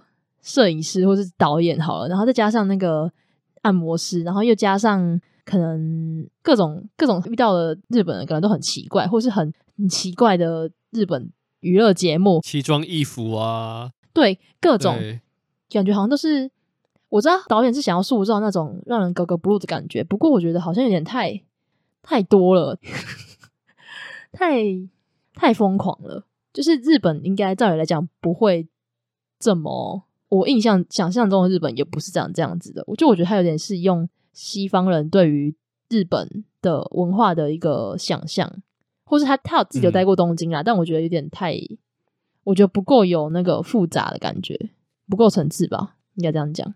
呃，我觉得不够有层次。我觉得是故意的，嗯、就是就像你刚刚说，就是女主角在窗边，她往下看整个城市，她会觉得自己是外来者。我觉得这是故意的，而且是成功的，至少在我眼里，因为她就是在讲说一个繁华的地方，嗯嗯嗯、她没有办法融入这个繁华的或者这个热闹的城市，她只好被边缘的被锁在窗户旁边。然后我觉得其实有几幕是女主角往下看，然后那个灯火、城市的灯光在闪来闪去，嗯、大楼上的红光啊什么之类的，我觉得其实是很美的。它的确有描绘出一个。繁华跟萧瑟共处的一个城市，嗯、我觉得这是成功的，嗯、没错。至于你刚刚说的，就是各种奇人异事，嗯、包括他们去那个游乐场，不是很多这种披头散发的男生，或者那种发型很怪的那种的男生。嗯，我觉得这是来自于某种美国对日本的浪漫化或是想象化，因为日本是东亚最先崛起的，我是指的是科技的崛起的国家，所以我觉得他们的漫画。嗯动漫的文化、科技的各种面貌，其实我觉得是对西方人，尤其是美国人，是有一种很神秘的感觉。所以你才发现，就是你有没有发现，每一次只要是美国拍电影，然后男主角或女主角来到东京，介绍东京的方式一定是先秀出东京的那种霓虹灯，没错，有光的看板，然后他搭车的时候玻璃反射出的那种各种灯光。我觉得这是来自于美国对日本的一种奇观化的。想象就是想象一个很跟我很不一样的国度，就是完全什么东西都不一样。嗯、就这边的霓虹灯满街都是，嗯、然后这边的人就是奇装异服，都很像饥饿游戏里面的那些人的感觉。嗯，对，然后没错，对我就觉得其实这是这是一个想象，所以我能理解，如果是这样子去思考的话，我觉得，呃，假设导演是刻意安排的，就是他就是要打造一个不真实的东西的话，那我觉得是可以的，我觉得是 OK 的。但这就是很见仁见智。嗯、我也的确觉得，就是这个电影的东京有一点夸张，对，夸张，嗯、对，对。但我觉得这夸张，不管是不是对日本的，不管你是说不尊敬，还是你说把日本写成另外一个样子，我的确觉得，就论这个故事本身，我觉得是有加分的。就是，嗯，男主角跟女主角的孤独是有加分的，对。嗯，我觉得有一部分也是为了让这部片的调性再轻松一点吧。因为就是如果没有那些看起来很搞笑的成分的话，可能会让整部片看起来更沉重一点。我觉得甚至可能比《云端情人》再沉重。但有那些日本的算是搞笑桥段吗？这样讲会这样讲很奇怪。就有那些桥段，其实是对整部片的娱乐性跟那个调性都是有比较轻松化的作用。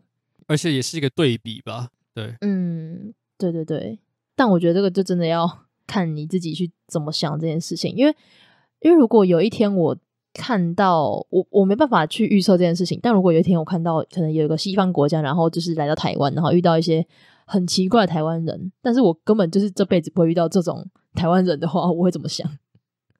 嗯，对啊，对我我懂你意思，我懂你意思，嗯嗯嗯，但我觉得这是一个。对比对比到就男女主角之间的那种连结，就是他们身处在一个他们完全不懂、听不懂语言的地方，然后他们第一次在酒吧碰面的时候，却是有有种互看就知道两个人在某层面能理解彼此的一个状况。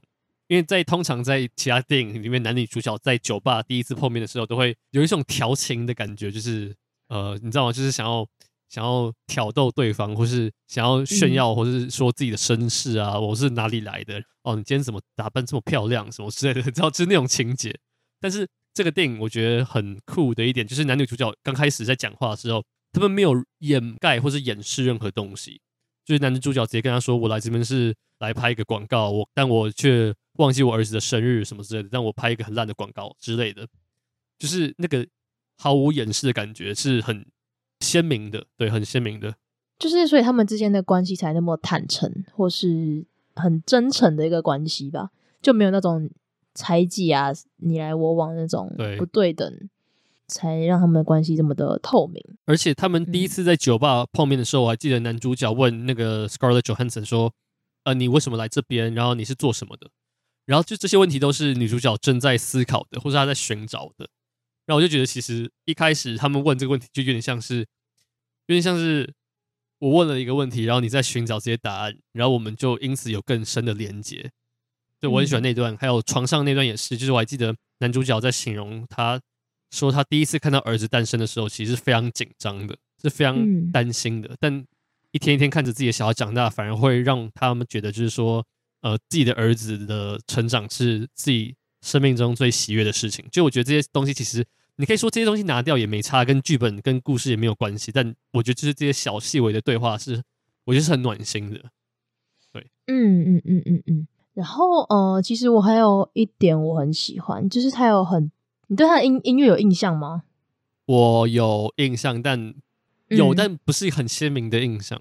因为他的音乐，我觉得他这部片很特别一点是他的音乐，如果是有喜欢可能独立音乐或是摇滚的人来说，会是非常加分。因为这部片里面用了非常多很经典的音乐。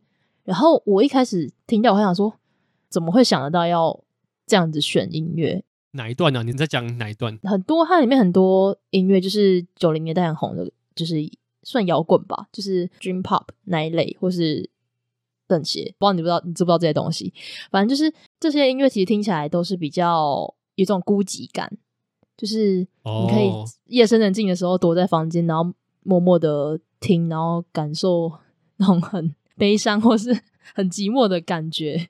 然后就是有一段是他们在应该是晚上在开车的时候吧，就有点像是夜晚中的夜游哦，反正就是很多段了。然后他就是放那些音乐，我就觉得其实跟整部片的调性非常搭，因为这部片其实就充满了各种孤寂跟孤独的感觉。虽然它是喜剧，对我而且我觉得我在看这部片的时候，我一直想到《云端情人》，我不知道是不是因为音乐的关系，他就是你还记得？那个史嘉蕾在窗边，然后看着那个那些东京的样子吗？我知道，我知道，嗯。然后那时候，对那个音乐给我的感觉，跟《云端情人》的最后面那一段音乐非常像。你知道这部片跟《云端情人》是有渊源的吗？你知道这件事情吗？我不知道，但我知道都是史嘉蕾。呃啊，除了史嘉蕾之外，就是这个导演 Sofia Coppola 这个女生，这是个女导演，然后她的爸爸是那个。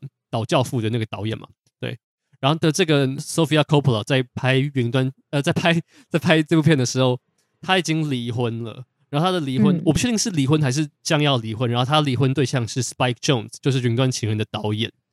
然后我觉得其实是、哦、因为《云端情人》的导演那个电影也是他自编自导嘛，剧本也是他写的，嗯、所以我在想说，其实都是截取他们婚姻的某一部分作为灵感的。哦，哇哦，哇，这是真的，这是真的，好有趣哦。对，所以所以其实我的猜测，我的推理是没有错的，就是他们两个其实是有一点、呃。这算推理吗？好啊，这算了，应该是算了。因为我不知道这件事，我不知道这件事情啊，就是我我不知道这件事情，但是我看的时候，我一直有云端情人的感觉。我觉得不管是那个寂寞那种感觉之外，嗯、还有史嘉蕾之外，可能还有音乐吧，就是整个调调都非常的云端情人。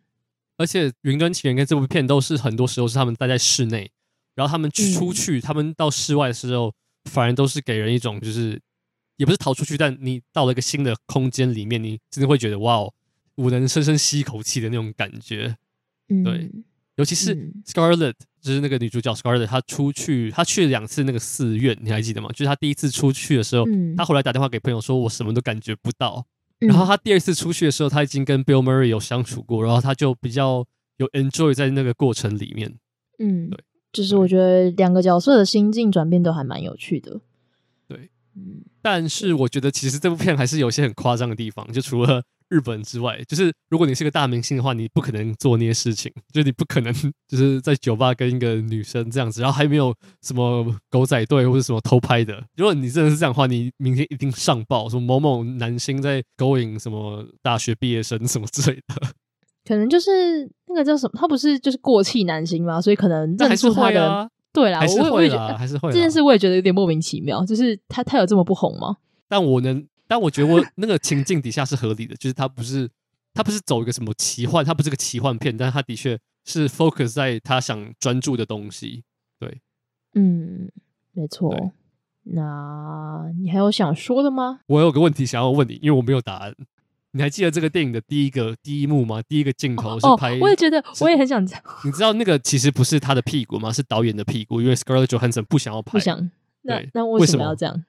为什么为什么要放那一颗镜头吗？我在想说，如果这个电影是男性导演的话，会不会出事？你觉得？我觉得会。我觉得我其实一直也在想这件事情，而且那那一幕长到你忘不了。它不是什么一闪而过的镜头，它就是长的。因为它是片名出来的时候啊。对，跟那个轻蔑的那个 B G 八度一样，就是我我也不知道为什么，我也没有答案。我也很想知道，但我你讲了之后，我才知道他不是。我觉得一定是有用意的，一定是有用意的，不可能拍一个人的屁股拍三十秒，然后他说：“哦，这是我随便拍的。”不可能是一定有他的目的。我好像今天有上网稍微看，就是我想一下，好像是说什么，它有一种暧昧的作用。哦，是哦，你的反应就这么平淡吗？吗就是就是有一种，我就觉得有吗？有吗？就是呃，柏拉图跟什么性之间的一个模糊的感觉，我我不知道，我就我自己没有这种感觉啊。好，所以我到现在还是觉得很迷惑。如果有听众有答案的话，请跟我们讲。而且那个镜头还不是完全，还不是说有什么遮掩的屁股，它就是对，就是一个屁股，半透明、半裸的，对，半透明的屁股。所以原来他不是史嘉蕾的，是导演自己的。我听说好像不是这样子。应该是啊，我记得 Scarlett Johansson 不想要拍那个，对，很很特别啊，嗯对，好的，好，那我们爱情不用翻译就先讨论到这边。那我们接下来来进入到我们互问的环节，也是我先，对不对？没错，你先。好，我的问题是因为这个爱情不用翻译这部片里面有很多 Bill Murray 去代言那个酒，不知道叫什么酒，很多这样的片段。如果你今天要请人，就如果你今天要来举办一个，你要来代言《虫洞西米露》这个 podcast 的话，你要找谁？然后你要怎么，你要怎么宣传？你要怎么帮这个频道代言？我会去找那种泰式餐厅，然后请他推广西米露这个 餐点。这太烂吗？我我真的是想不到任何的。我觉得可以啊，我觉得对啊，可以啊，对啊，异业合作。你嘞？也合 没错，合作。其实我也是想到西米露哦，你很无聊。但是你会找谁？你会找谁？就是你请个演员来，请个演员哦。你会找谁？我的话，如果如果是就是务实一点的话，如果要请台湾的话，我会请我会请陈淑芳来，因为就是她是个老实的，就是亲切的的女士，然后她讲的话就是是那种童叟无欺的感觉，你知道吗？嗯嗯嗯嗯。对，然后就是请大家收听《虫洞西米露》哦。你想象，你想象，你自己想象那个画面，我觉得还不错。哦，我懂你意思。想一下哦，那我想一个，我想一个比较新生代的演员好了。我靠，还真的想不到哎。呃，不行，我现在想到的都是你那个方向的，可能钟欣凌吧。哦，这才是比较欢乐的那种角色。如果你要新生代的话，我觉得方玉婷也可以来啊。美国女孩的那个女生，她感觉也、哦、她也太小了吧？她太小了。哎、欸，你觉得你不觉得那个她跟日历的那个女生长得超像吗？有吗？有那个气质很像，我一直想到她。哦，就很清新的感觉。对。哦，嗯、我觉得好像可以理解，但我自己觉得还好。嗯，好，OK，好，那换换你。好，这不算是问题啊。那你有经营 Letterboxd 吧？有。那你现在把你 Letterboxd 打开，然后去看你评分最低的五部电影是什么？把它念出来。我给分都给的很慷慨诶。没有，我要最低的哦，两分。我我刚刚有偷看。那，那你先讲，你你先讲。我先讲吗？好，我要看一下。我觉得这样很糟糕，因为我的最低的前五名都是国片，这是一件很糟糕的事情诶。那就讲啊，啊，那就是你的啊。好啦好啦，来来喽，呃，好，请说。我前五低的是，我是有那个最近看的到最之前看的，然后最低的五部是我吃了那男孩一整年的早餐。我没有看这一部。好，再来是淋雨，杨丞琳演的那一部恐怖片。嗯，然后再来是青春失恋，然后 再来是瀑布。然后再来是奇葩电影三百六十五天。哦，那不是国片，那是你的爱片。对对，那不是国片，那是那是我的呃，对我的爱片，我的人生爱片。好我的我必须承认，就是我的 Letterboxd 很后来才开始用，所以嗯，小时候或是前几年一定看过很多很难看的片，我没有登记在上面。嗯、然后.呃，我有很多两颗星的片，所以、嗯、所以我这只能挑几个来讲。呃，我我很不喜欢的一部片，好像给只有给一颗星，叫做《天际浩劫》。没有人看过，就是一个很烂的科幻片，但他后来出了很多个续集，我也不知道为什么。然后还有原本的最初的《自杀突击队》，最原本的《自杀突击队》，嗯，然后还有《The Room》，我也给两颗星，但我觉得它的两颗星的那个意义不一样，就是 就是各位去看就知道了。它是荣获两颗星，然后《月老》我也给两颗星，好的，《月老》也是两颗星，然后嗯。我觉得我其实都在乱给分呢，这是什么片啊？迷走广州也是两颗星，活口的二人也是两颗星，对，差不多就是这样子。哇，我刚以上念的那那些都是半颗星，我没有给过半颗星，我觉得有点太 harsh。我觉得就是电影你要怎么烂，它还是有摄影机还是有对到焦，你知道吗？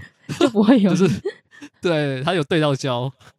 我的我的零点五是我觉得太荒谬，就是。看到会生气那种，然后可能两分就是完全对不到电波，然后不知道在干嘛，这样基本上都是三分以上。嗯，我觉得我分数其实没有什么参考价值，就是我真的没有什么参考价值。你看，就是我当初 Lost in Translation 我也给三颗星，就是随便给。那是因为你根本就没有没有，我单身动物园也给三颗，为什么我给三颗？我要现在马上给他加分，就我也不知道什么，就是那时候就 乱乱给，可能对啊。哎、欸，我好多都给三颗哎，我待会来修改一下。我全知道也给三分，为什么是三分？我也不知道为什么大法师也是三分。所以你现在基基本盘是三点五分吧？对，三点五跟四，嗯，然后是三分，就是就是很难看，就是很三分就很难看。那二点五呢？二点五就是根本就不能看，这样。三点五三分就是什么初恋半半拍，就真的很无聊、很平庸，或是那种什么，就是那种真的很无聊的片子，我很难看。OK，我给分非常慷慨，对。那那还不错，全知道三分哦。我我马上改回来。你对得起魏斯安德森吗？请各位不要太认真看待我的分数，我真的一堆，我现在看到一堆三颗星，我也不知道为什么。我待会就来改。好的，好，那那这次你来，嗯，好，来跟大家宣布一下，我们下一集有个特别的活动，就是我们有请到另外一个客座。上一次客座是第十集，然后我们没有特别安排，但我们第二十集就是下一集刚好有个客座，刚好这是十来当单位。我们下一集呢，我们的来宾是金敏木木，就是大家一一定或多或少都有听说到他，就是他是他粉丝数是我们两个粉丝加起来都还要多的，经营账号的人。对，然后他今天有告诉我说，因为客座我会请客座来选片。那他下一集要推的片子叫做《千年女优》，是金敏的电影。我就说是《千年女优》，我就说是《千年女优》吧。好，对，那我们下一集就会讨论《千年女优》这样子。嗯，那就是可以期待下一集的木木的到来。然后，如果你想要问木木问题的话，也可以到我们的提问箱，你说你要提问给木木这样子。没错，没错。好，那我们就下周见，下次见。好，下一期见。到这边，大家拜拜，拜拜。好哇，好久。